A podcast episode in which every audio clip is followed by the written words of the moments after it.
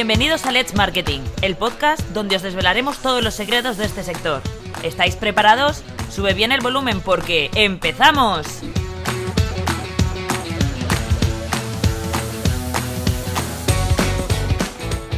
Para hoy os tenemos preparado un pedazo de programa. Hasta tal punto de que hemos discutido el equipo de Let's Marketing porque no sabíamos si avanzaros ya los nombres o haceros sufrir un poquito.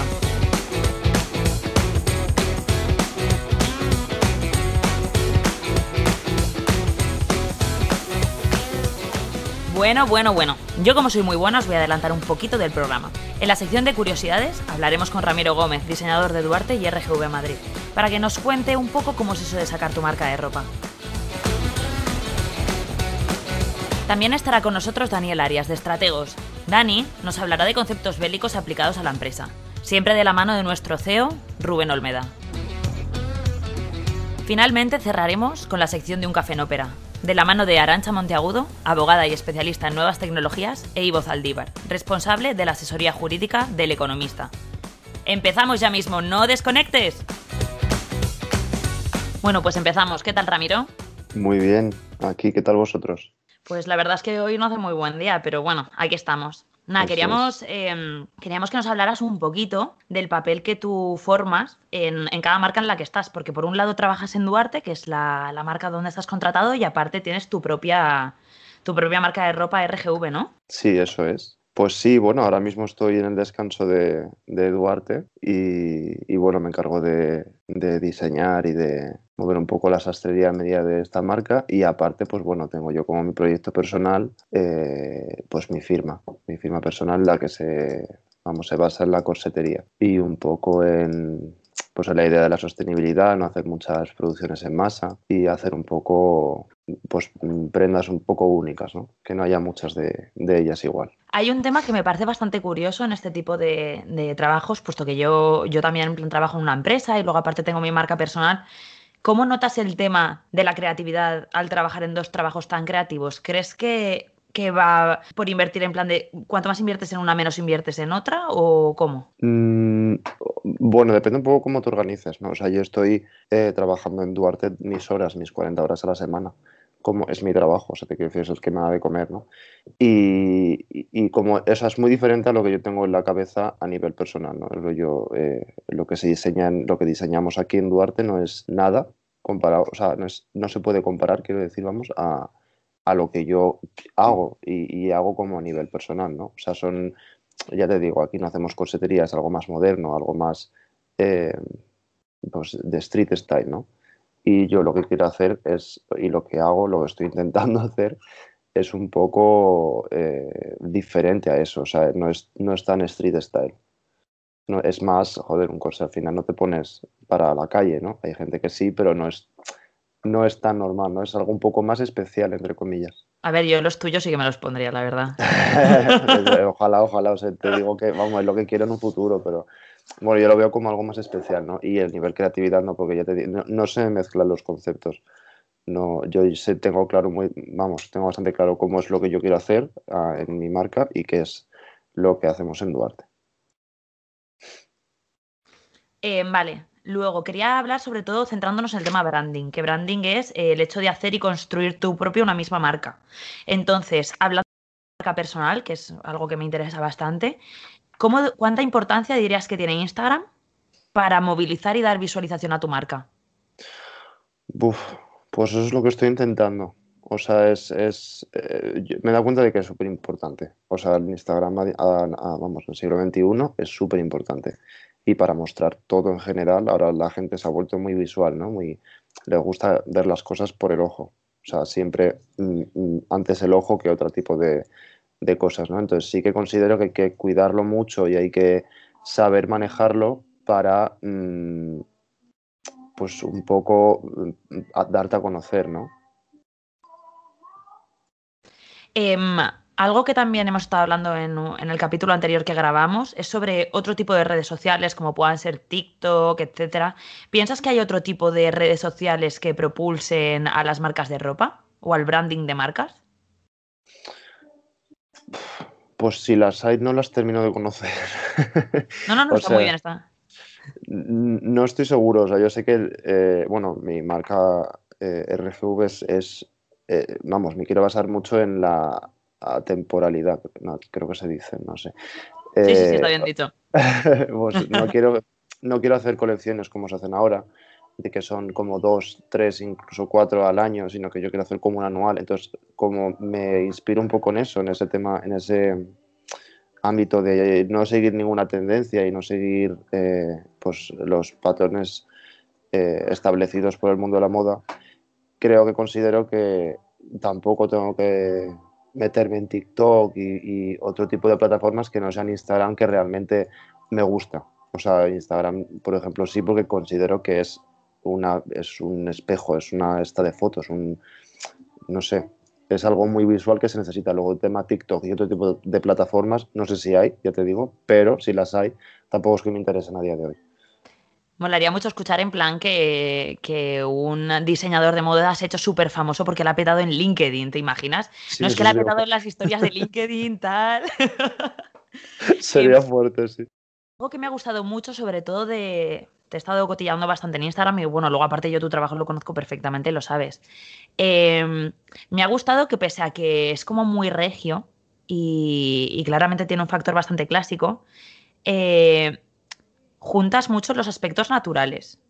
¿Sabes? O sea, juntas el aspecto natural y clásico. Por ejemplo, hace nada has subido un vídeo que aparece como una chica que se está volando con tus corsés. Brutal. O sea, brutal. la verdad es que sí, en cuanto lo he visto me, me he quedado bastante enamorada de ello. Y lo que te quería decir con respecto a esto del Instagram y las redes sociales, que también es un tema que me, raya mucho a nivel artístico con el resto de artistas, porque al fin y al cabo con la moda es un tipo de arte, al menos a, mi punto de ver. Em, ¿Qué punto piensas de porcentajes que hay entre la visibilidad y redes sociales y la creatividad? O sea, ¿cuánta creatividad o cómo de bueno tienes que ser en porcentaje a cuánta visibilidad y redes sociales tienes que mover?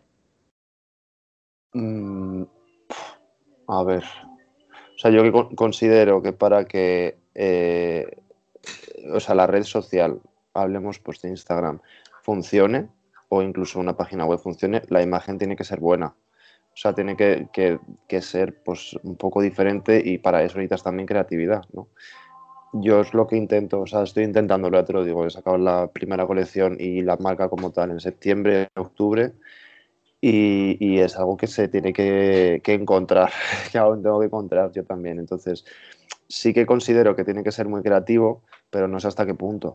O sea, no sé, hay muchos diseñadores que juegan solo con creatividad y a, nivel arte, o sea, ni siquiera es moda, ¿no? O, que no es, o, que eh, no es, muy llevable ni en el día a día ni en pasarela, o que son, o que son vestidos que, que, es que te los cosen en el momento, que es que ni te los puedes quitar y poner.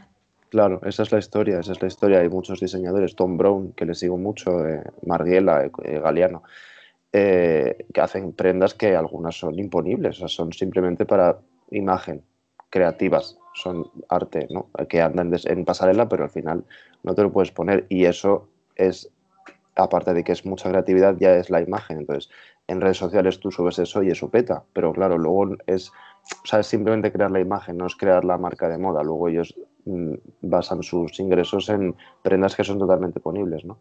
Entonces sí que considero que hay que tener mucha creatividad, pero yo lo que busco con esto es eso, algo de creatividad, pero sobre todo cosas que se puedan llegar a poner.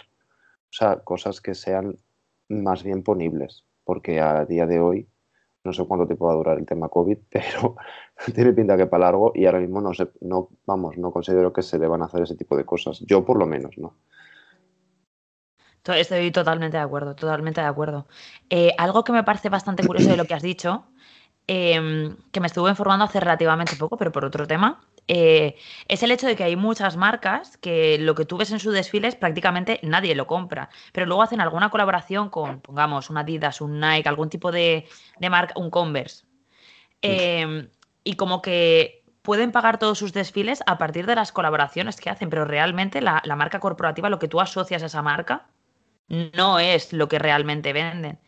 ¿Tú cómo ves eso? Porque por un lado no sientes que sí, estás haciendo lo que quieres, pero realmente lo que se comercializa no es lo que tú quieres de tu marca, ni lo que tú quieres que asocien con tu marca, ¿no? O sea, ¿cómo moralmente sienta eso al diseñador? Yo, o sea, no estoy seguro porque aún ya te digo que no, no he llegado a ese punto, ¿no? Y en Duarte también hacemos prendas que son para poner sí son las que comercializamos, ¿no? Pero eso, hablando de los, pues, los diseñadores como el Tom Brown o, Galeano estando en Marguela, ese tío, y también, también hay un, documental de Marc Jacobs que dice eso. Dice, a mí lo que importa es lo que hay pasar él. Luego lo que se vaya a vender no es mi problema. Entonces, considero que, tiene, que es como la imagen. La imagen es el desfile, es lo que se ve. Luego, de dónde ganas el dinero a lo mejor no es tan, no es tan llamativo, ¿no? No le importa tanto al diseñador como tal, sino le importa las críticas de los del desfile, le importa que ese, su ropa del desfile haya salido en muchos sitios, la haya llevado gente a nivel sesiones de moda o, celebrities o X, ¿no?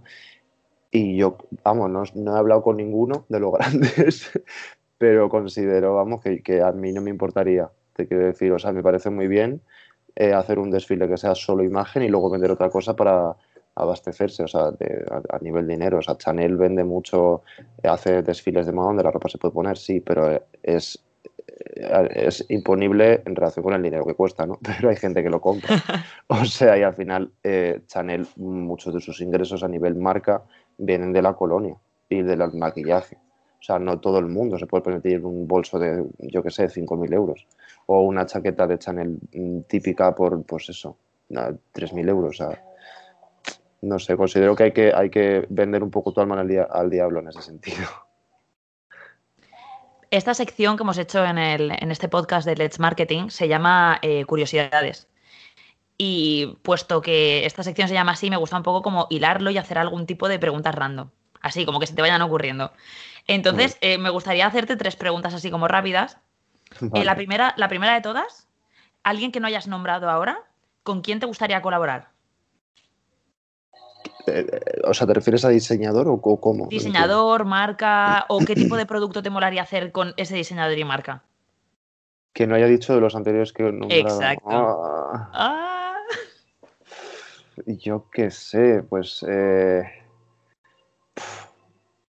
Pues algo con, yo que ray por ejemplo, unas gafas. Mira, tú qué bien. Pues me gusta, me gusta, no me la esperaba. Vale, otra pregunta.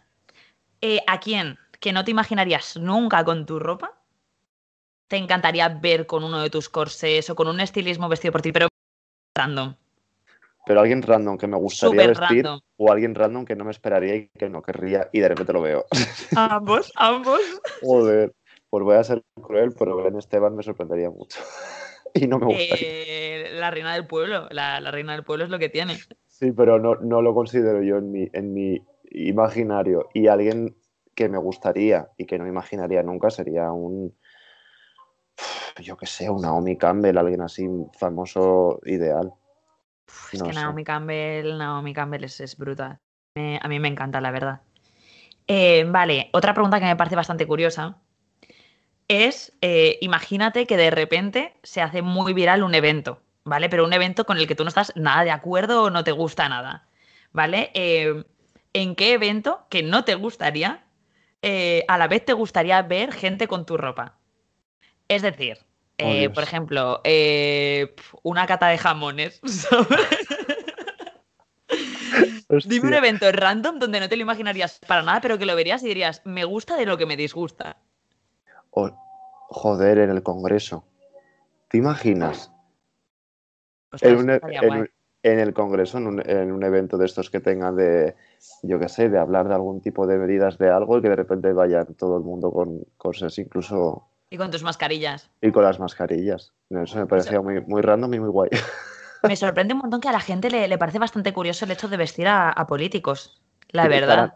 me has dicho algo random y me ha salido eso, ¿eh? sí, sí, sí, pero la, peña en plan de siempre tira por ahí. Es algo que me gusta, porque es como, Buah, todos pensamos más o menos en lo mismo. Somos como ovejitas, tío.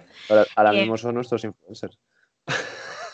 Pues, pues ya ves, pues ya ves. La verdad es que a día de hoy, últimamente es más, hubo, hubo como una gran revuelta de, de, dependiendo de las mascarillas que lleven, en plan de a la hora de dar discursos. Y a mí eso me parece como brutal, en plan de algo que es simplemente una mascarilla, que es para no infectar a la gente, ¿cómo puede causar revueltos o, Buah, no me parece que lleve bien esto o esto? Me parece muy heavy. Es cierto, es cierto. teléfono. Em, vale. Otra pregunta que te quería hacer, ya así como un poco para finalizar la sección, es em, que me parece bastante interesante, sobre todo cuando eres un artista multidisciplinar y a la hora de estar trabajando en distintos proyectos eh, ¿cómo llevas cumplir tu sueño, tener vida social y dormir? O sea, Pues a ver. mm, a ver, me, me intento organizar bien, ¿eh? Me intento organizar, o sea, te quiero decir. Al final, mm, si tienes una especie de sueño, de motivación, sacas tiempo de donde no lo hay. O sea, es verdad que a mí el coronavirus y el, el- estado de alarma y el estar encerrado en casa me ayudan mucho para sacar por fin esto, ¿no? Pero siempre he estado por las tardes sacando un ratillo para hacer cosas. O sea, si al final, si se quiere, se puede. Ya te lo digo. Y duermo, duermo bien. Duermo bastante bien. ¿Y tienes vida social bien también? Sí, sí, sí. O sea, te quiero decir, sí, incluso si ahora mismo que la mayoría de las cosas se hacen en casa, ¿no? Al final yo llevo varios días sin, o sea, varios días, meses, sin tomarme nada en sitios, en terrazas ni nada, sino que hago los after works, entre comillas, en casa. Eh, si vienen amigos, yo a veces cojo y me, me saco mi tabla de planchar, mis cosas, y mientras me estoy tomando un vino, me pongo a coser. Jolín, qué envidia, de verdad. Me, me tienes que, me tienes que pasar el planning porque a mí creo que o no me dan las horas del día o no me gestiono lo suficientemente bien, pero, pero me gusta, me gusta un montón. Además, me acabas de dar como bastante motivación para continuar haciendo mis cosas. Eso es. Pues, pues nada, Ramiro, la verdad es que me ha encantado la entrevista, me ha encantado estar contigo. A mí Además, sabes que me encanta tu trabajo y, nada, gracias. muchísimas gracias por estar hoy en el programa. A ti, a ti y a vosotros por, por, por esta oportunidad.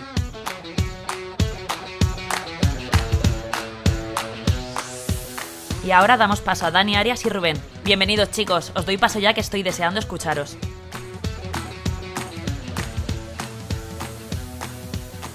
Muchas gracias, Andrea. Y hola, Dani. Eh, hoy programa 1 de Estrategos, porque el otro día fue el cero. ¿Cómo estás?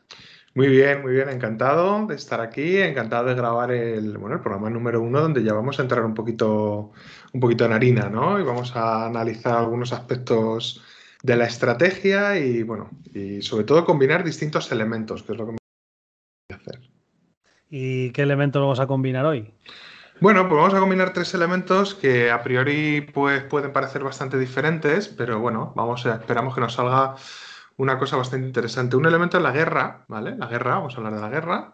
Luego vamos a hablar de la misión y la visión, dos conceptos muy vinculados a- al área empresarial y ya veremos por qué, y también a la guerra. Y bueno, pues ¿por qué no? Vamos a hablar de Burger King también, ¿no? Pues sí, yo acabo de comer, ¿eh? Pero Acá. muy, muy bien, Vale. parece muy bien. Y, y oye, y, mm, y luego hablamos de Trump, ¿o no?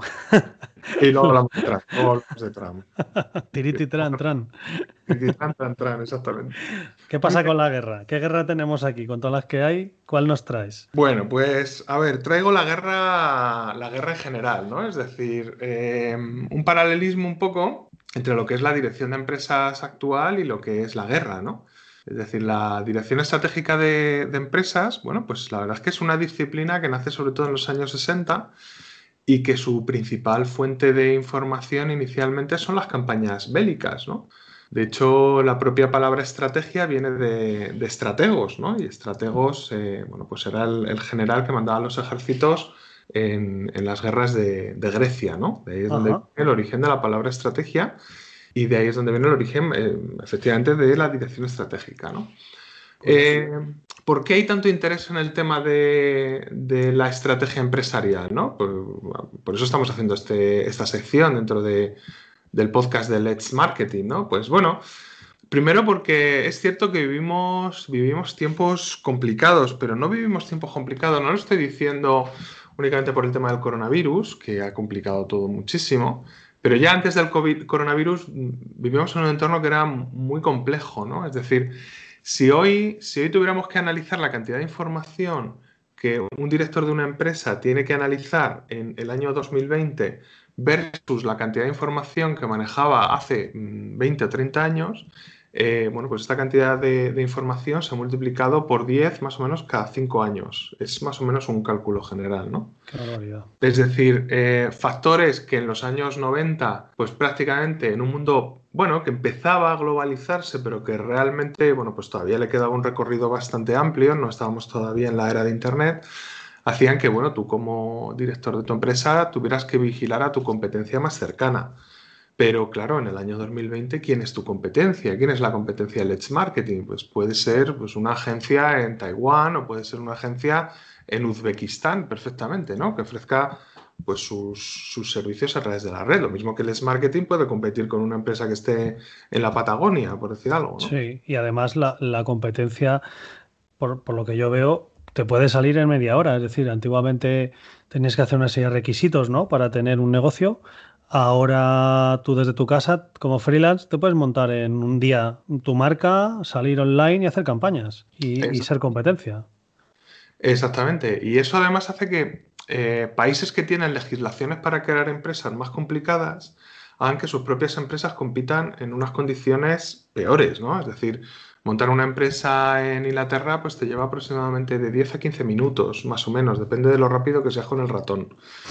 en España no es así, en España no es uno de los países que destaque en los rankings por, porque sea más fácil montar una empresa y porque sea más fácil desarrollar la actividad. Entonces, al final, bueno, pues también, oye, muchos empresarios tienen la posibilidad de coger y crear su empresa pues, en, otro país diferente y gestionarlo desde el país donde tú vives. Bueno, ahí el único problema es la fiscalidad, ¿no? Luego todo el tema de impuestos y es lo que la gente supongo que le tira para atrás, ¿no? Sí, hombre, a ver, la fiscalidad, también en otros países la fiscalidad es más atractiva que en España, ¿no? Puedes tener una actividad empresarial en otro país donde tenga una fiscalidad más interesante y luego, bueno, pues tú aquí tributas por tu IRPF en función a, bueno, pues a los ingresos que hayas obtenido fuera, ¿no?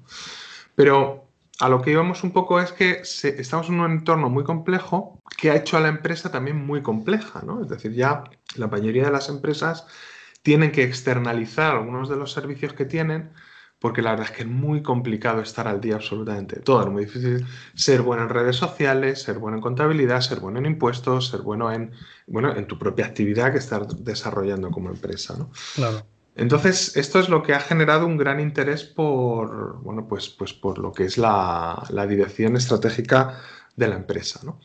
Y aquí es donde, bueno, pues la guerra entra un poquito en, bueno, pues en escena, ¿no? Es decir, qué conceptos bélicos encajan bien en la dirección estratégica de una empresa, ¿no?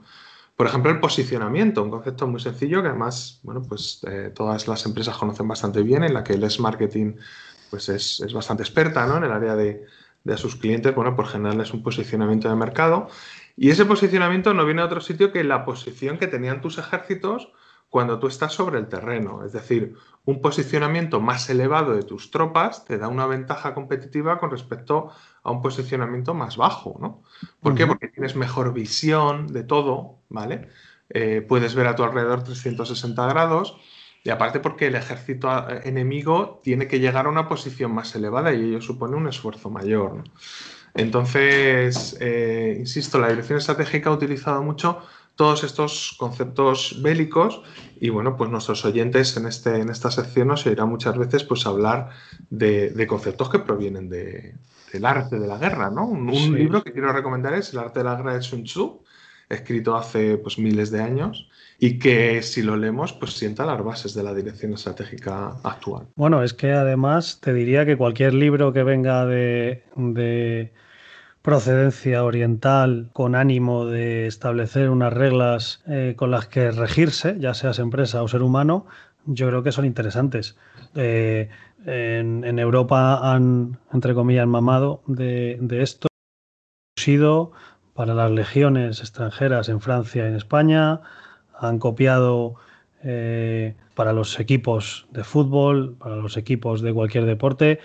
Eh, el otro día escuché una entrevista de Talavante que, que, le llevó el mismo manager que llevó a José Tomás y que con 17 años se lo llevaron a una aldea y en esa aldea eh, este coach, este entrenador, le formó durante cinco años. O sea, estamos hablando que toda su adolescencia parte con, bueno, en este caso era sobre Mishima, creo que es, eh, que fue aquel famoso escritor que estuvo a punto de recibir el premio Nobel y que se suicidó en directo, ¿no? No sé si te acuerdas de eso. Y de, ahí, de ahí salió el seppuku, lo que aquí se conoce como harakiri, que es realmente el seppuku.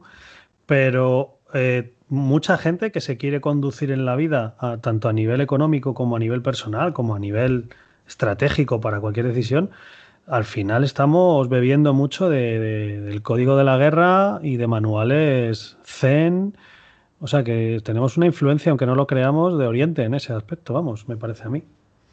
Sí, sí, no, ciertamente. Eh, de Oriente la verdad es que nos han llegado, nos ha llegado sobre todo a la Europa pre, mm, bueno, a Europa antes del descubrimiento de América, la vía de conocer otras culturas y, que nos llegaran conocimientos de fuera era principalmente, bueno, pues con el continente que está pegado, ¿no?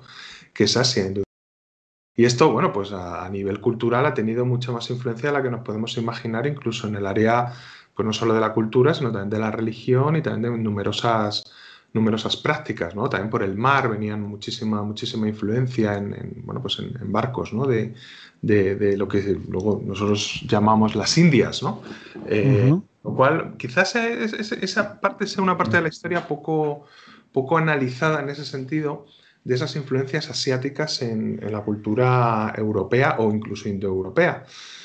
Pero bueno, continuando un poco con, el tema de la dirección estratégica, yo hoy sí quería hacer, hacer un poquito de hincapié en dos conceptos que son básicos, eh, bueno, pues sobre todo para aquellos de nuestros oyentes que se plantean a lo mejor en futuro crear una empresa o que actualmente estén dirigiendo una empresa, ¿no? Que son los conceptos de misión con M y de visión con V, ¿no?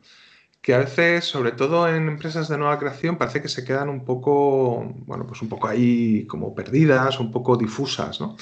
Y que también uno se lo puede aplicar en su propia vida personal, ¿no? Es decir, cualquier empresa tiene que tener muy clara cuál es su misión con M, misión, ¿vale? Es decir, la misión es la razón de existir de esa empresa, es decir, yo para qué estoy aquí. Em, a ver, yo he hecho esta pregunta muchas veces en mis clases y, y hay alumnos que contestan, bueno, pues la misión de la empresa es ganar dinero.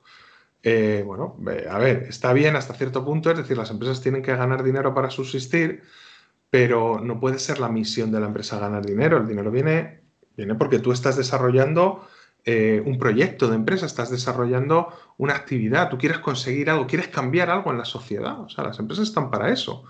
¿no? Las empresas que empezaron a, bueno, pues a mediados del, siglo XIX, sobre todo con el tema del ferrocarril, hacían grandes sociedades, por lo que querían comunicar el mundo. Es decir, tú tienes que tener esa misión. Yo he creado esta empresa, pues, por ejemplo, se me ocurre Let's Marketing, pues es una empresa que tiene una misión que es, bueno, pues generar las mejores campañas de posicionamiento para que nuestros clientes sean reconocidos a nivel global y puedan tener, bueno, pues una ventaja competitiva en el desarrollo de su actividad.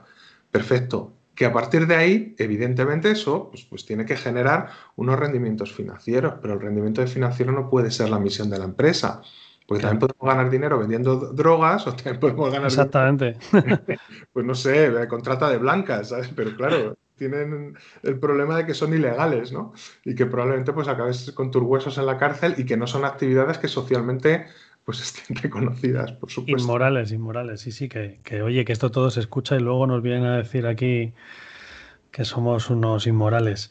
Y además, fíjate otra cosa, Dani, eh, es que es curioso, no puedo decir quién, ¿no? Por, por, por una cuestión profesional, pero hemos estado con un cliente hace muy poco, cliente que lleva ya más de 30 años, más de 30 años, o sea, no te estoy diciendo 6 años, y se ha replanteado ahora eh, la misión, la visión y los valores. Y, hemos hecho un cambio y hemos enfocado el plan 2021 ya eh, mirando esa misión y esa visión, porque sí que es verdad que puede parecer una tontería, que la gente puede pensar que es un apartado de la web que nadie va a ver, pero un, trabajador cuando va a trabajar a una empresa grande no va a tener al director para tomar un café y que le cuente de dónde viene todo, ¿no? Eh, un proveedor que te da curiosidad por saber con quién se está jugando los cuartos con facturas a 90 días, pues tiene, a lo mejor le, apetece saber eh, con quién está haciendo ese negocio. Y un cliente, a la hora de decidir una cosa u otra, en un momento dado puede curiosear, stalkear, dicen ahora, y, mirar qué tiene esa empresa. Pero es más, más allá. Imagínate que contratas una agencia de comunicación y rápidamente tiene que empezar a hablar en tu nombre. Pues por mucho que hable con el director general, con el CEO, con el director financiero, etcétera, si, tiene un libro blanco, si tiene un manual de, dónde es, de cuál es la misión, cuál es la visión, eh, dónde quieren estar, por qué están aquí, pues le va a ayudar rápidamente a entender qué, tienen que decir y de qué manera, ¿no? O sea que es, es muy importante, es verdad, estoy de acuerdo. Exactamente, y además, bueno, has explicado genial, pero la misión además tiene que ser algo, como tú has comentado, que sea compartida por todos los miembros de la organización. Es decir, yo estoy aquí en esta empresa, por ejemplo, pues yo de pequeño soñaba pues con trabajar en el futuro en la NASA, por ejemplo, ¿no? Entonces, eh, ¿por qué quieres trabajar en la NASA? Porque ves que hay unos valores, que a ti te gustaría, pues a lo mejor ser astronauta, te gustaría ser ingeniero. Entonces, esos valores tienen que ser compartidos. O sea, no, no, no es únicamente, no, yo quiero trabajar en la empresa porque quiero tener un salario y vacaciones. Bueno, eh, a ver, eh, vale, eso en un momento dado, si tienes un buen salario y muchas vacaciones, está muy bien, pero el ser humano necesita una razón de ser, una razón de existir, ¿no? Igual que, que, lo puedes plantear a nivel, a nivel personal, es decir, ¿yo por qué estoy aquí? ¿no? Muchas veces, a veces vemos comportamientos que no nos gustan. Yo, por ejemplo, hay una cosa que me saca de quicio.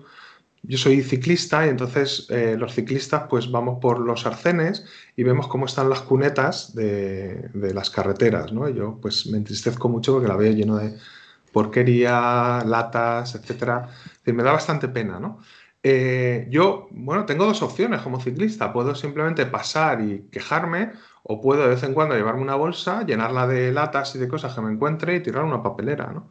Eh, cuando tú tienes una misión como persona, eso guía tu comportamiento. Lo mismo que la empresa guía su comportamiento a la misión, ¿vale?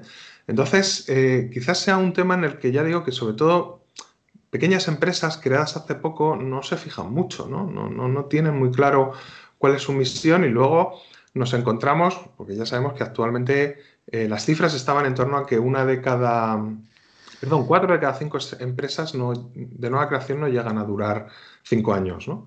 Y muchas de ellas no tenían clara una, una, misión, o sea, estaban ahí simplemente, bueno, pues vamos a desarrollar esta actividad económica y no lo tenían muy claro, ¿no? Y, eso es un poco lo que... En esos, en esos, eh, joder, vamos, estoy totalmente de acuerdo no porque lo digas tú, que también, sino porque es que fíjate, la diferencia entre un momento como el de ahora, y voy a hablar un poco de mi libro, van a ser solo 20 segundos. Pero alguien como yo que está sufriendo la crisis, como cualquiera de los que nos están oyendo, ¿no? Eh, nuestros amigos, eh, familias, gente que no nos conoce, espero que cada día más.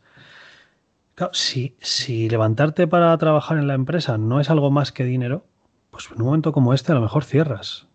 Es decir, eh, si, solo son números, si es un boli y un papel, y es una lista de lo que entra por lo que sale, ciertos momentos cerrarías, pero hay veces o, harías un ERTE o tomarías decisiones solamente basadas en un plan financiero sin tener en cuenta que a lo mejor mis clientes cuando más me han necesitado ha sido ahora durante el COVID. Y yo no lo sé, espero que sí, ojalá que lo valoren en el futuro, que yo no haya hecho un ERTE y hayamos mantenido los puestos de trabajo aguantando en algunos casos impagos bastante importantes y hemos estado dando servicio en mayor cantidad que antes porque ha sido cuando más han necesitado el servicio online. Con lo cual, sí, sí, o sea, efectivamente mm, no puede ser todo dinero. Dani, no puede ser todo dinero, tienes toda razón. Mm. Y bueno, perfecto. Y además, eh, unido a este concepto de misión, también otro concepto muy importante, que es la visión con V, ¿no? Que es, eh, ahora estoy aquí, pero ¿dónde quiero estar dentro de 10 años? ¿Dónde quiero estar dentro de 15 o dentro de 20, ¿no? ¿Hasta dónde quiero llegar? ¿Qué pozo quiero yo dejar en el mundo para que el mundo sea un poquito diferente dentro de 15 eh, o 20 años, ¿no? Esa es, esa es, un poco la visión, lo que encamina tu esfuerzo hacia esa, bueno, pues esa, eh, esa meta que tú quieres alcanzar, ¿no? Entonces yo a este respecto, un poco para ilustrar, pues me he cogido a Burger King, que esta semana ha hecho una campaña de marketing espectacular, ¿vale? Yo eh, recomiendo a nuestros oyentes que busquen un poquito por redes sociales. Ha sido Burger King del Reino Unido, por lo menos la que yo he visto, puede que la haya hecho en, otros países. Entonces, bueno, pues eh, la campaña es muy sencillita. O sea, Burger King ha hecho un, un anuncio donde pone, por favor, comprad en McDonald's, ¿vale? Entonces luego eh, lo que desarrolla es que, bueno, que el sector de la hostelería está en una situación muy complicada y mucha gente que lo está pasando muy mal. Y entonces que Burger King pide que compren en McDonald's y otros establecimientos de comida rápida, que algunos existen en España, otros no, Wendy, etcétera, y, que ellos comprenden, bueno, pues que así ayudan a, que, bueno, que este sector sobreviva y que, bueno, que un, una hamburguesa del McDonald's no está mal, pero nunca va a estar tan buena como un Whopper, ¿no? y me parece, me parece una campaña fabulosa. A ver, pegan una pasada, van un poco de sobradetes. Sí. Pero a nivel de marketing, mm, yo me quito el sombrero, o sea, eh, me parece espectacular, ¿no? Y me he ido a su web, antes un poco de, terminar la sección, y, me ve, estoy, vamos, tengo delante lo que es la misión, la visión y los valores de Burger King. Las tengo en inglés porque me he ido directamente a la página web de Estados Unidos, de Burger King Estados Unidos, y la misión es ofrecer comida de calidad a un precio razonable servida rápidamente en un entorno atractivo y limpio. Esa es su visión. Y su visión en 5 o 10 años es eh, bueno, pues ser el, negocio de comida rápida más eh, rentable a través de un sistema de franquicias y sobre todo grandes personas que sirvan las mejores hamburguesas en el mundo. Y sus valores son el trabajo en equipo y la familia, la excelencia y el respeto. Y creo que esa campaña de marketing encaja muy bien, tanto con su misión, con sus valores, como con su visión. Y si Burger King nos escucha y nos quiere mandar un menú, pues estamos encantados de aceptarlo. Nosotros aquí tenemos, ¿eh? tenemos algo de relación, ya, ya iremos avanzando en otros programas, pero por, por, cierto, solo como curiosidad, creo que Burger King en Europa, bueno, lo que es el continente, tiene solo dos mercados en los que es líder por encima de McDonald's, creo que son España y Turquía, creo, no sé si sigue siendo así, pero desde luego en España algo han hecho bien porque están por encima. Es brutal lo que has dicho, ¿eh, Dani, o sea, brutal. Yo creo que los pelos de punta con una cosa que puede parecer un poco de marketing barato, pero no lo es. Tiene una carga de profundidad muy bestia, tiene una carga de profundidad de miles de empleos que están en juego y que por encima de, su propia marca, aunque realmente saben que están haciendo marca y que es un anuncio, está claro, pero sí que es verdad que apuestan por el sector, ¿no? O sea, apuestan por sal, sal y haz lo que hacías antes, ¿no? Vuelve, vuelve a nosotros o al de enfrente, porque al final, si vas al de enfrente, vendrás al de nosotros al día siguiente, ¿no? Eh, Andrea nos va a matar, ¿vale? Entonces, yo sé que los oyentes quieren más, porque me lo dicen, porque aquí la estrella eres tú, pero, pero hay que cortar. Entonces, eh, brutal este Estrategos 1, ya sabemos que era el nombre del general que mandaba los ejércitos en la Grecia antigua y que se encargaba de posicionarlos. Y Dani, eres un fenómeno, eres un estrategos total. Eh, muchas gracias por, por tu programa y nos vemos la semana que viene, ¿no? Un placer, nos vemos la semana que viene con, más contenidos. Un abrazo muy grande y un abrazo también para todos nuestros oyentes. Chao.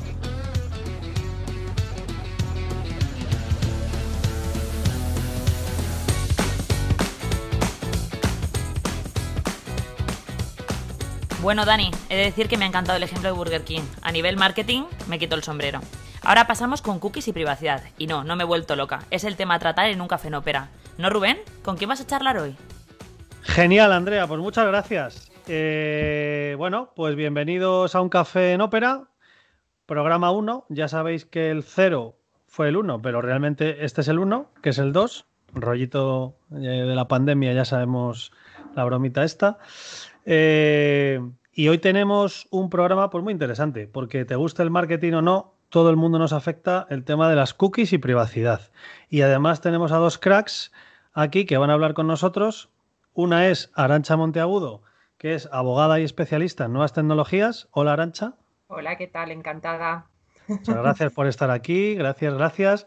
y por otro lado tenemos a otro crack que es Ivo Zaldívar, que es responsable de asesoría jurídica en El Economista. Muchísimas gracias. Ay, perdón. No, perdóname, iba, iba, a agradecerte a ti que me tuve la invitación y que me tuvieses aquí. Nada, nada, aquí, o sea, por el pastizal que pagamos, eh, sí, yo tengo el yate ya amarrado ahí en el puerto, o sea que cuando termine me voy. Os agradezco mucho de verdad que estéis aquí con nosotros en Let's Marketing y, además que creo sinceramente, porque que yo me pierdo en estos temas y se supone que yo tendría que ser también un experto y no lo soy para nada, me pierdo mucho en esto de cookies y privacidad. Eh, ¿Por dónde empezamos? O sea, una persona que está en su casa ahora atendiendo al programa y tiene curiosidad, ¿qué es esto de las cookies y la privacidad? A ver, Arancha, ¿qué es? Bueno, pues en principio yo creo que tenemos que empezar por centrar qué es una cookie. Porque todos vemos cookies, nos avasallan las cookies, tenemos unos banners espantosos de si sigue navegando, parece que vas a entregar el alma al diablo con las cookies. Y bueno, pues las cookies no son nada más que dispositivos de almacenamiento de cierta información que luego tú puedes recuperar y puedes utilizar para determinados fines. Esto es sencillo, pero la cosa se empieza a complicar con temas de privacidad, ¿verdad, Ivo? Sí, se complica mucho, porque claro. Sigue, Arancha, por favor. Dependiendo del tipo de información que recoja esa cookie, podemos tratar información a veces que sea eh, información eh, que pueda llegar a identificar una persona. ¿Y qué, podemos hacer con esa información? Pues miles de cosas. Ahí le dejo a Ivo. Podemos hacer de todo absolutamente de todo, dentro de unos límites, claro. lo primero que tenemos que hacer con las cookies que instalamos es permitir al usuario que entre en nuestra web, mostrarle el contenido ajustado a su dispositivo. Vosotros imaginaros que entráis en una página web desde el móvil y la resolución que tiene es una resolución de televisor. Estaríamos haciendo scroll todo el rato, estaríamos haciendo zoom, pellizcando con los dedos esa imagen solamente para poder leer nada, un pequeño titular o una pequeña entradilla. Yo, eh, como, como director de la agencia, la verdad es que me encuentro muchas veces un problema que creo que, cualquiera que sea un freelance o alguien que en motu propio se lance a, diseñar su propia página web, pero es algo que, yo lo veo desde, desde que empecé con Let's Marketing. Y bueno, lo veía desde siempre, ¿no? Pero ahora se ha, se ha reflejado mucho más porque tenemos un volumen de clientes mayor. La gente hace su web o pide, encarga su web, se la hacemos y, cuando llegamos al tema de privacidad, política de protección de datos, a nadie le interesa hablar de eso, se pasa de puntillas. En algunos casos decimos, oye, vuestro departamento jurídico nos puede pasar un texto. En otros casos eh, nos dicen que pongamos lo que queramos. Eh, esto es real, o sea, ¿se le está dejando de lado este tema siendo importante? Bueno, yo creo que cada vez menos, aunque no se le da a veces el, valor y, además la importancia que tiene. Y aquí yo me voy a poner de abogada porque lo siento, me he visto de ello. Hay que intentar evitar que nos multen, ¿no? Creo yo. Hombre, sí, sí, que no está la cosa para gastar, ¿eh? Bueno, si nos aperciben la agencia aún, pero que nos multe, pues la cosa ya se pone un poquito más seria. Mm, yo creo que la evolución en la privacidad, bueno, esto lleva, lleva muchos años. Lo que pasa que ahora, pues, bueno, con todo lo que es el desarrollo de nuevas tecnologías, aplicaciones móviles y demás, sí que es cierto que tiene, eh, pues, más, más visibilidad. Pero seamos conscientes que la normativa viene de hace muchos años y que además desde Europa nos ha venido una reglamentación que es de aplicación directa a todos los países y que ya en el 2018 tendríamos que estar adaptados. Entonces, nos tiene que ir sonando poco a poco. Eh, y luego también yo creo que independientemente de evitar multas o no, fuera de bromas, eh, es un valor añadido a toda página web de cualquier tipo de cliente. No solamente por el tema de que eh, tú estás cumpliendo con la normativa, sino que es reputación, estás haciendo las cosas bien. Y, para que la gente no se asuste, Arancha, para que la gente no se asuste, hay que decirles que solo a ti se te ocurre tener un galgo en un, en un, cuarto de estar. Entonces, claro, el galgo, la política de cookies, creo que le da igual porque quiere salir y entonces está sonando. Así que como somos un programa casero, nos mola y no pasa absolutamente nada. Pero que la gente vea que quien gruñe es el perro y no tú que eres has dicho soy abogada y ha sonado. Eh". Claro. No tiene nada que ver, no es por eso, ¿eh? que nadie se asuste. Es difícil, además, hablar de cookies con una galga cachorra. Sí, siento, sí. siento los gruñidos, pero bueno, aquí os presento a Roma. Oye, Ivo, y, digo yo, eh, ¿merece la pena, lo digo sinceramente, o sea, ¿merece la pena dedicar parte del presupuesto de una persona que va a realizar una página web en, tener muy bien controlado lo que, lo que dice su, parte de política de privacidad, que los formularios de contacto eh, estén correctamente hechos, que tengan sus casillas de verificación, eh, incluso a lo mejor tener unas nociones previas a algún posible e-commerce sobre cómo gestionar esas bases de datos? Pues te voy a dar una respuesta muy, muy gallega y es depende. Depende del, del apetito. aquí. Sí, sí, sí, ya ves que yo me estoy dejando la barba precisamente para parecerme a él.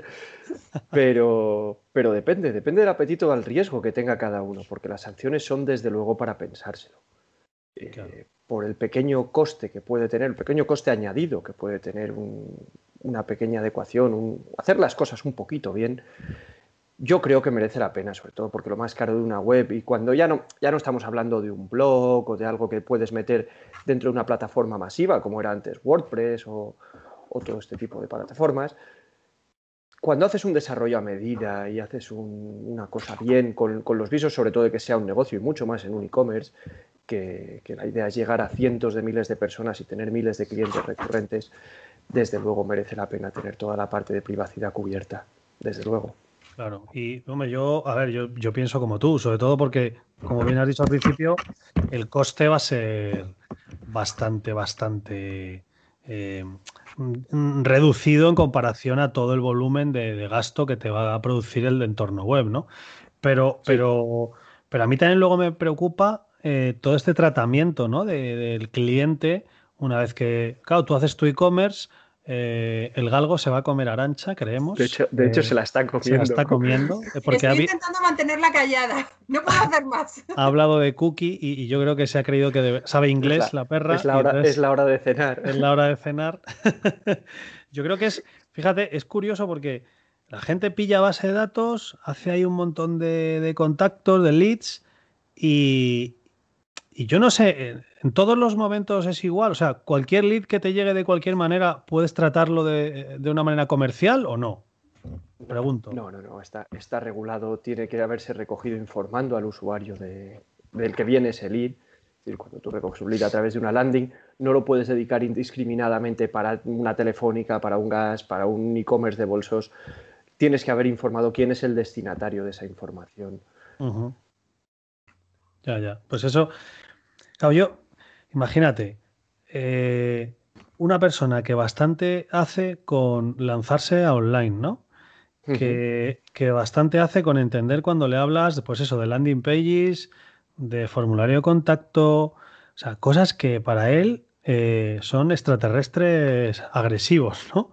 Y, encima luego le decimos que todo eso tiene que tener un tratamiento legal, no, no se puede asustar, o sea, eh, Hoy en día se está llegando a la gente a contarle esto de alguna manera. O sea, ¿vosotros cómo lo hacéis? ¿Cómo, le contáis a la gente eh, que esto es una cosa fácil? Porque realmente no tiene complicación. Es, simplemente aplicar una serie de, protocolos, ¿no? Bueno, no tiene complicación, pero tiene ciencia. Lo que no hay que hacer nunca es asustar. Es decir, tú tienes que hacer las cosas de la manera mejor y más sencilla posible. Sobre todo porque es en el bien de todos. Es en el bien del usuario que está en esa página web, que sabe perfectamente cómo van a ser tratados sus datos, sabe perfectamente que a lo mejor no le van a llamar de una aseguradora porque haya estado mirando viajes en una página web o porque haya estado navegando en cualquier sitio, no va a recibir una publicidad no deseada. Y desde luego, no, es, no tiene por qué ser farragoso. Es decir, las fórmulas no tienen por qué ser cerradas, estrictas, 35 casillas de aceptación que tiene que, que pinchar. No, no, no tiene por qué. Es decir, las cosas tienen que ser sencillas y transparentes al final. ¿Y en qué más ámbitos eh, del marketing encontramos estos temas de privacidad, de protección? ¿En qué más ámbitos podemos, o sea, tenemos que tener cuidado? Por ejemplo, yo, que soy una agencia, que, tengo que tener cuidado con mis clientes. Pues mira, por ejemplo, la tecnología que usas para las cookies y dónde va.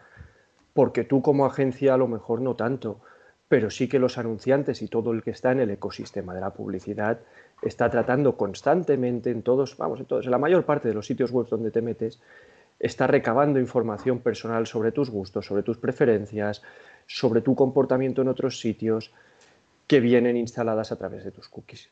Pueden ser eh, determinísticos o cuando se, se llama determinístico, cuando es un dato cierto o con una certeza muy muy alta, o pueden ser inferidos. Inferido sería, por ejemplo, algo que yo deduzco. Si yo deduzco que una persona, bueno, si por las cookies una persona veo que viene de la página de una marca específica de coches alemanes, yo puedo determinar que tiene un alto, un alto poder adquisitivo, que le interesan los coches, que está pensando incluso en cambiarse de coche. Sí, sí. Y, y fíjate, ¿hasta qué punto estamos descuidando también estos temas en las redes sociales? O sea, ¿podemos como usuario cometer alguna infracción sin darnos cuenta? Pues no sé, a, la hora de publicar algo de terceros, a la hora de, de poner una foto de alguien, un vídeo. ¿Cómo veis eso? O sea, como un usuario de redes, no como un profesional. Como un usuario de redes, ¿te refieres a una persona eh, particular que está utilizando, por ejemplo, Facebook? Por ejemplo. Bueno, en este caso el tema de la privacidad estaría, estaría fuera, ¿de acuerdo? el tema de protección de datos. Entonces, eh, donde los riesgos son mayores y donde hay que tener especial cuidado es cuando estamos desarrollando una actividad profesional, una prestación de servicios y demás. Tenemos eh, diversas excepciones. O sea, hay que que se relaje la gente, ¿no? bueno, no tanto, porque ah, hay determinados comportamientos que no puedes hacer. Por ejemplo, como no tiene nada que ver con el tema de páginas web, pero no puedes poner una cámara grabando a la calle porque sí. Cosas así. Claro, claro, claro. claro. luego es que, claro, todo esto está muy unido y no, no solamente es el tema de páginas web y demás, pero a nivel de redes, pues eh, en principio si es dentro del ámbito doméstico, todo lo que es tema de protección de datos podemos... O sea, nos dejan ese, ese reducto, vamos. y este miedo que ha habido con lo de, uy, qué miedo a aceptar esto porque me, mete, me van a controlar, me van a abrir una aplicación que no sé qué. Eh, esto es falso, la, gente es que por desconocimiento no, no entiende, o cuando aceptamos una cookie o cuando implementamos una etiqueta. Pues fíjate, fíjate, Rubén, que yo creo que el miedo nos viene por el lado que no es sobre todo estos últimos tiempos en los que las cookies parecen que son algo diabólico y que parece que son algo que nos rastrean constantemente, cuando no es así. Las cookies tienen un tiempo de vida, pasado ese tiempo de vida o se refrescan o mueren porque tú vuelves a hacer una interacción en la página web que las ha instalado. Pero sin embargo, yo, al hilo de lo que decías antes, que te has dejado una parte muy importante de redes sociales, todos tenemos aplicaciones en el teléfono que nos están, entre comillas, espiando y que saben dónde estamos y que saben más o menos qué acciones estamos tomando. Y esos son los grandes olvidados de la privacidad. Cuando tú instalas una aplicación desde tu market de aplicaciones, nadie se lee los permisos que te los que tiene acceso y nadie piensa si esta aplicación, que es una aplicación de calculadora, ¿por qué tiene que tener acceso a mi cámara de fotos, por ejemplo? Claro. Oh, hemos visto hace poco que salían noticias de que a través de la aplicación de luz, ¿no? La linterna del móvil, estaban espiándote las conversaciones. De hecho, a mí me pasa, o sea, yo evidentemente tengo un conocimiento superior a la media porque me dedico a esto. Si no, es que directamente apague y vámonos. Tampoco es que yo sea un lumbreras, pero oye, alguna cosita. Entonces, jolín, digo, yo que soy una persona que tiene estos términos encima de la mesa y que trabajo con ello y que entiendo dónde va una etiqueta, cómo se implementa, comprendo el Google Tag Manager, etcétera. Y, de repente tengo en muchas ocasiones dudas como que no he hablado, o sea, perdón, sí he hablado en una conversación privada, no voy a decir dónde estaba, pero he hablado sobre un producto en concreto, ¿vale? No lo he buscado ni con mi dispositivo ni con mi cuenta de Google sincronizada en, el, en el ordenador de mesa, ¿no? Y de verdad que me ha empezado a salir publicidad de ese producto. O sea, evidentemente el móvil me ha escuchado. No sé qué aplicación es, no sé cómo saber cuál es, pero no he buscado, no he hecho una búsqueda escrita de eso. Es, frecuente en Apple. ¿Ah, sí? No solo, no solo, no solo. No solo, pero es hay otro, hay otro, hay otro conglomerado de redes sociales y mensajería que, que, es muy curioso, sobre todo si le hablas de sushi. Si le hablas de sushi funciona muy muy bien y te da buenas recomendaciones de restaurantes de sushi cerca de ti. Pues es que de verdad, pues es Apple. Efectivamente tenía el iPhone y, tengo el Mac y, me pasó. O sea, estaba hablando de un producto y a los tres, bueno, cinco minutos, no sé, ¿cuánto pasos? No, sinceramente no lo sé, pero no más de diez minutos ya tenía, cuando me metí en Instagram, ya tenía anuncios de eso. Ahí, digo, ahí, ahí va yo. igual no es Apple, igual es Instagram. Acabáramos, acabáramos. O sea que conviene que la gente se lo lea.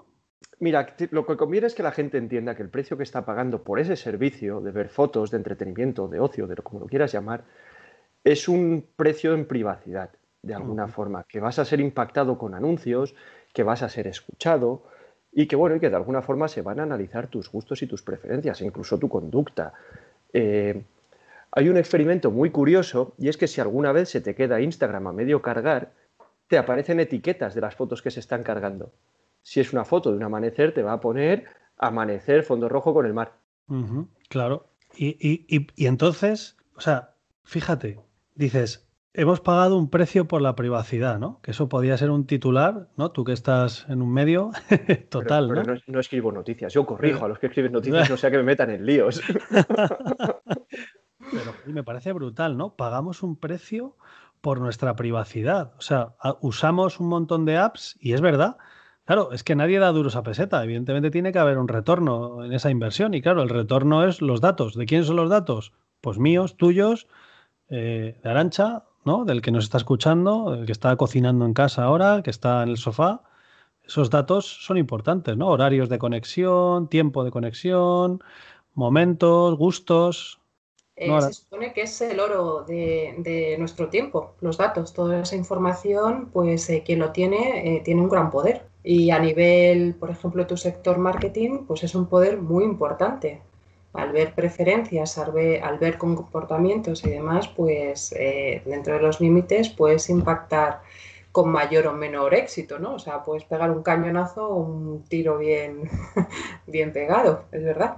Sí, no, es cierto. Nosotros, o sea, al final siempre decimos que el contenido es el rey, pero realmente a la hora de la inversión el retorno es el dato. O sea, tener, tener datos, bueno, el cross-selling en banca o seguros, al final están tirando de bases de datos Exacto. para hacer venta cruzada porque saben perfectamente que te acaban de conceder un crédito y tienes disponible, o te vence no sé qué, o, se te, o te finaliza tal seguro.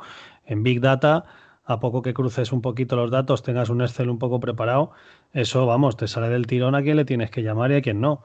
Y, y la verdad, pero, pero me he quedado con eso, ¿no? Pagamos, pagamos precio en privacidad, ¿no? A cambio de poder usar esa tecnología. Es curioso.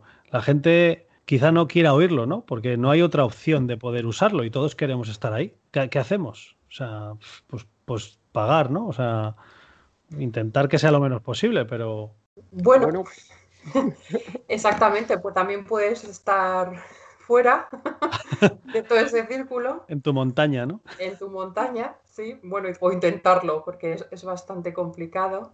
Y luego, eh, por eso también es bueno, volviendo, por ejemplo, pues a cualquier persona que tenga su página web y demás, eh, pues una, trans- una transparencia sobre el tipo de cookies que está utilizando para que demás, para que precisamente el usuario tenga la oportunidad de decidir, pues con estos datos míos no quiero que se haga esto o aquello o lo que sea. O sea Y que es- cuando- es, muy importante. Y cuando nos sale la opción de aceptas, Eh, aceptar o no, si, si le das que no, puedes ver. Ojo, ahí tenemos, ahí tenemos muchos Sí. problemas, ¿eh, Rubén? Muchos, muchos. sí, Venga, venga, a ver. vamos, vamos a ello. Carnaza, carnaza para el galgo.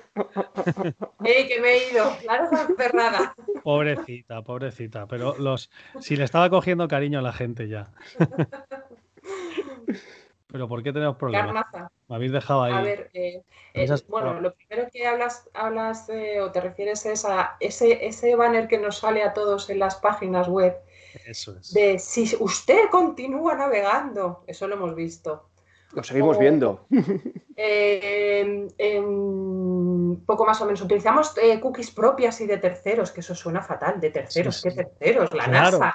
Claro, O sea, claro. del Pentágono. O sea, esto que es, eh, bueno, pues eso eh, poco a poco pues, eh, se está regulando, ¿verdad, Ivo? Entonces ahora tenemos el primer, la primera restric- restricción eh, y esas fórmulas, por ejemplo, ya no se permiten, precisamente por la necesidad de transparencia. Es decir, tú le tienes que decir a tu usuario, eh, no, oye, que si siguen navegando, al aceptas todo. No, hombre, no. Eh, hay un, un cierto límite que hay. Bueno, yo no está muy de acuerdo. Yo voy a. Aquí, yo no- aquí, yo ya sabes guerra. yo soy. Guerra, guerra. Legal no vamos a entrar- estricto, legal No vamos a entrar, no vamos a ser, entrar en ¿vale? una guerra doctrinal que no es el sitio, sobre todo porque no podemos tirarnos cosas a la cabeza, que es lo malo que tienen las reuniones de Skype. Son muy civiles. Pero bueno, no. Exacto, exacto, sobre todo porque si tiro algo rompo mi propio ordenador y entonces me duele a mí. Pero sí que es cierto que hay un esfuerzo por intentar limitar. Hay un esfuerzo, ahora es obligatorio. Esa, esa limitación ahora es, obligatoria. Pero esto pasa Otra cosa es la práctica y lo que nos interesa conseguir. Bueno, la agencia ya en su último cambio de la, de la guía de cookies ha dicho que efectivamente, que, que por presiones europeas ya no podemos seguir considerando que, que seguir navegando por una página web o hacer clic eh, significa que tú aceptas todas las cookies con todas las consecuencias que eso tiene. Eso efectivamente tiene dos caras. La primera, cuando las cookies con las que tú estás pagando el acceso a esa página web son excesivas, pues hombre, mm, igual estoy poniendo un sobreprecio por ver algo inane, que no, que no me, que no me, no me da nada, no me da na- nada extra. Claro. Pero, pero bueno, en otros muchos casos, pues sí tiene cierto sentido decir, ya, es que si yo hago mucho scroll hacia abajo en esta página, con un aviso suficiente, ¿por qué no se puede considerar eso una acción positiva y expresa de aceptación? Ese es, ese es el debate. Son dos corrientes doctrinales que yo que, que- que creo que, no este, que este no es el sitio para. A no ser, a no ser que esto locos. alguien. Bueno, si alguien. Luego decimos el minuto exacto y cuando alguien esté despierto a las 4 de la mañana y quiera dormir, puede poner esto. Todos los estadounidenses que están ahí a las 4. Bueno, Oye, eso y- daría para otra charla, ¿eh? Esa es otra, esa Sí. es otra. De sí, sí. privacidad y Estados Unidos. Y bueno, bueno, no, es que además, fíjate, Espa- España era el país más restrictivo, ¿no? O uno de los más eh, duros en política de privacidad, ¿o me equivoco? Me- Legislativamente sí, o sea, sobre el papel. Ujú. Ivo, ¿estás de acuerdo? Estoy de acuerdo sobre el papel. ¿Ves? Hasta que, ha- hasta que se ha venido a armonizar un poco toda la, toda la legislación europea, España era uno de los, de los que tenía una ley más rígida. Mm. También es verdad que, que, bueno, que a partir de ahí todo se ha- todo, las tornas se han invertido y que ahora Ajá. mismo, bueno, pues la, la última ley de orgánica de protección de datos para mí es insuficiente comparado con, con la ambición que veníamos del, del reglamento europeo. Sa- ¿Sabéis la cantidad de gente de mi sector que se ha dado cabezazos en la mesa usando MailChimp, que si el servidor está en Estados Unidos y entonces no le aplicaba el double opt-in y no sé qué? ¡Qué horror! O sea, ¿y eso qué? ¿Eso qué le decimos a la gente? ¿Puedes usar MailChimp o no? ¿Le decimos que nos patrocine la sección o no? Todo lo que sea patrocinios yo creo que es bueno, ¿no? Para, para este podcast. Hay ahí liberales a tope ahí. Hombre, claro. Sobre todo porque el patrocinio no lo pagamos en privacidad. Ah, exactamente, exactamente.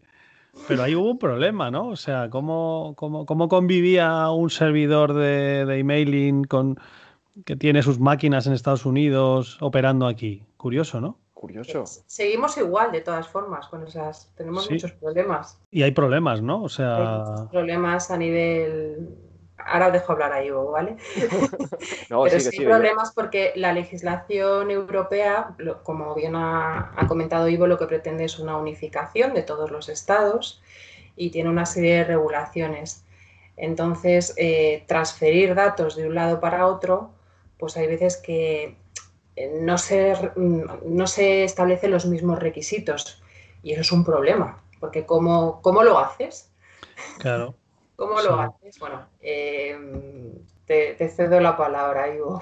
Lo haces con, con mucho cuidado y con los mecanismos que a día de hoy no tenemos muy claros cuáles son, porque, bueno, eh, nos han dado un revolcón muy fuerte en privacidad. Se ha cambiado otra vez todo el panorama con una reciente sentencia europea en la que todo el esquema que había montado antes para poder mover datos de un lado para otro, para tener las sesiones más o menos organizadas, se ha declarado ilegal. Por decirlo llanamente.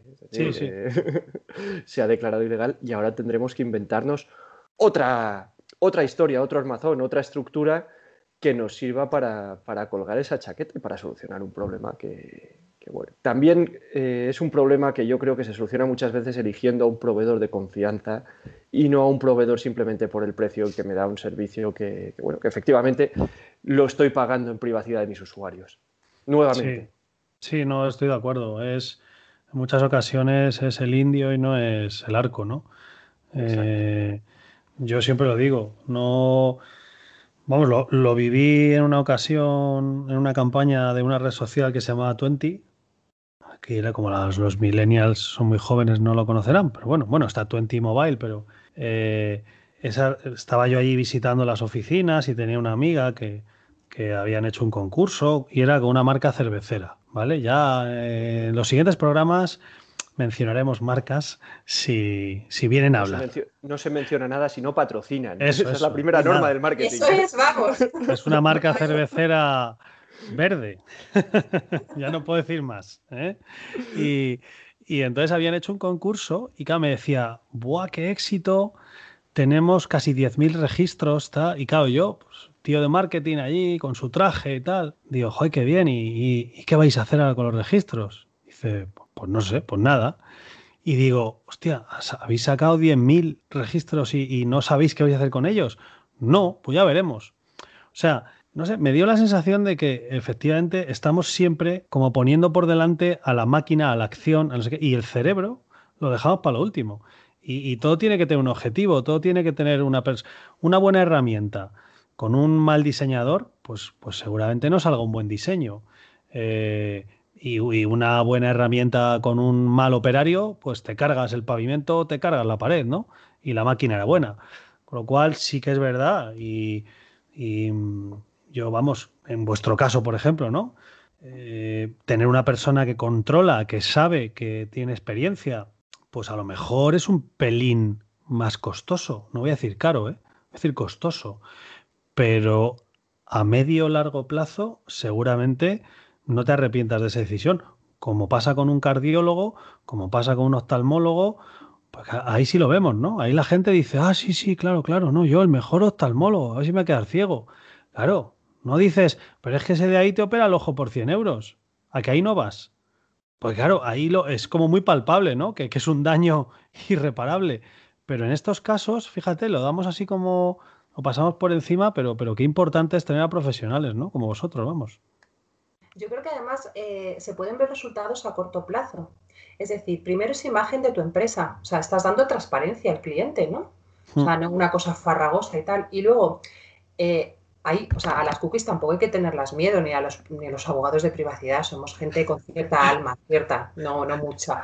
Entonces, eh, sí que es cierto que incluso podemos ayudar a que toda esa información la puedas utilizar, que eso es lo importante, dentro de los límites legales y dentro de lo que te permite pues, el marco jurídico. Entonces, eh, mm, no es tanto como un... Yo no lo veo como una cosa gravosa, que sí que es cierto que muchas veces se ve como, ya están aquí los de privacidad, los pesados con la casillita de he leído y acepto la política de privacidad. Sí, de acuerdo, pero puedes eh, realizar miles de acciones y las cosas las haces bien. Entonces, yo creo que hay que darle la vuelta a la tortilla. Seamos, seamos positivos. Y aún más, yo sé que Arancha hace siempre esta pregunta y es, ¿qué vas a hacer con los datos?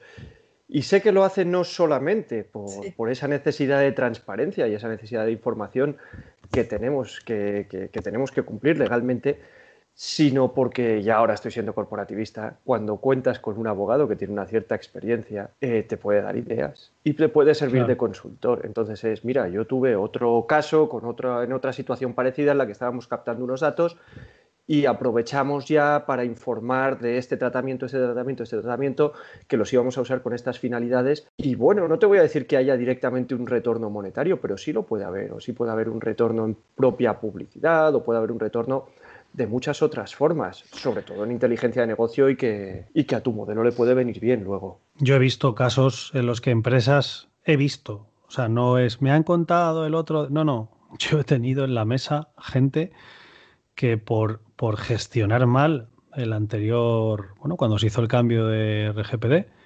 eh, empresas en concreto, o sea, de verdad, empresas que yo, yo he visto esa base, pues estamos hablando a lo mejor de 20.000 contactos. Y por hacerlo mal y por lanzarse a la aventura mal, de repente perderlos. Ya no poder utilizarlos, porque habían hecho una comunicación errónea, porque ya se habían pillado los dedos. Es decir, he visto, he visto, por contarte uno, he visto más casos, ¿eh? pero fue un drama. Eh, y, claro, dices, ostras, contra 20.000 contactos que pierdes, ¿no te interesa tener a alguien a tu lado que te ayude? Es que es, que es horroroso, ¿no? Y, además... yo, yo, iba, yo simplemente iba a meter el dedo en la herida y decir que hablaba de, de, de 20.000 pero es que ha habido empresas que han perdido millones. Claro, sí, sí. Simplemente por eso, por, no tener una estrategia claramente definida sobre lo que tenían que hacer en ese momento. Eso es. Pues estamos llegando al final. Yo, la verdad es que, o sea, vaya café chulo que hemos echado aquí, eh, vaya café en ópera, chulo, chulo. Yo estoy alucinado. Eh, son cosas que pueden parecer un poco tediosas, pero son cosas necesarias son cosas agradables. Como dice Arancha, no muerden. Y yo lo que sí que invito a la audiencia es que si tienen dudas, pues bien nosotros se las pasaremos o bien directamente eh, podéis poner en los comentarios del podcast lo que queráis y seguro que Arancha e Ivo os contestan cualquier duda que tengáis en referencia a esto, incluso de otras cosas. no sé de qué, pero seguro que saben de muchas más cosas. De, cría de galgos hay mucha experiencia, creo yo, en el otro lado. También hago otras cosas. Yo animo, animo, a, los, animo a, los oyentes, animo a los amigos de Let's Marketing que cualquier duda que tengáis la planteéis ahí porque de buen gusto, de buen agrado, se va a responder y se os va a ayudar. Y, de verdad, eh, ya harán, esta Andrea me va, me va a echar, pero quería de verdad agradeceros que hayáis estado en este episodio 1, que es el 2. quería invitaros a que nos sigáis y que en el futuro participéis otra vez, que seguro que hay muchos temas en los que nos podéis ayudar. Y que esta es vuestra casa, esta es vuestra audiencia y de verdad un encanto tratar con vosotros, ¿eh? un gusto. Pues muchas gracias, ha sido un, verdadero placer y absolutamente a vuestra disposición. Muchísimas gracias, Rubén. Siempre que quieras, aquí estaremos. Muy bien. Pues Ivo Zaldívar, Arancha Monteagudo, muchas gracias. Andrea, estamos acabando ya el podcast y, y la gente seguro que quiere más, pero esto tiene fin. Muchas gracias. Un abrazo. Y finalmente, para cerrar el programa, dar las gracias a todos los participantes. Y no olvidéis dar like y compartir si os gusta. Nos vemos el próximo domingo.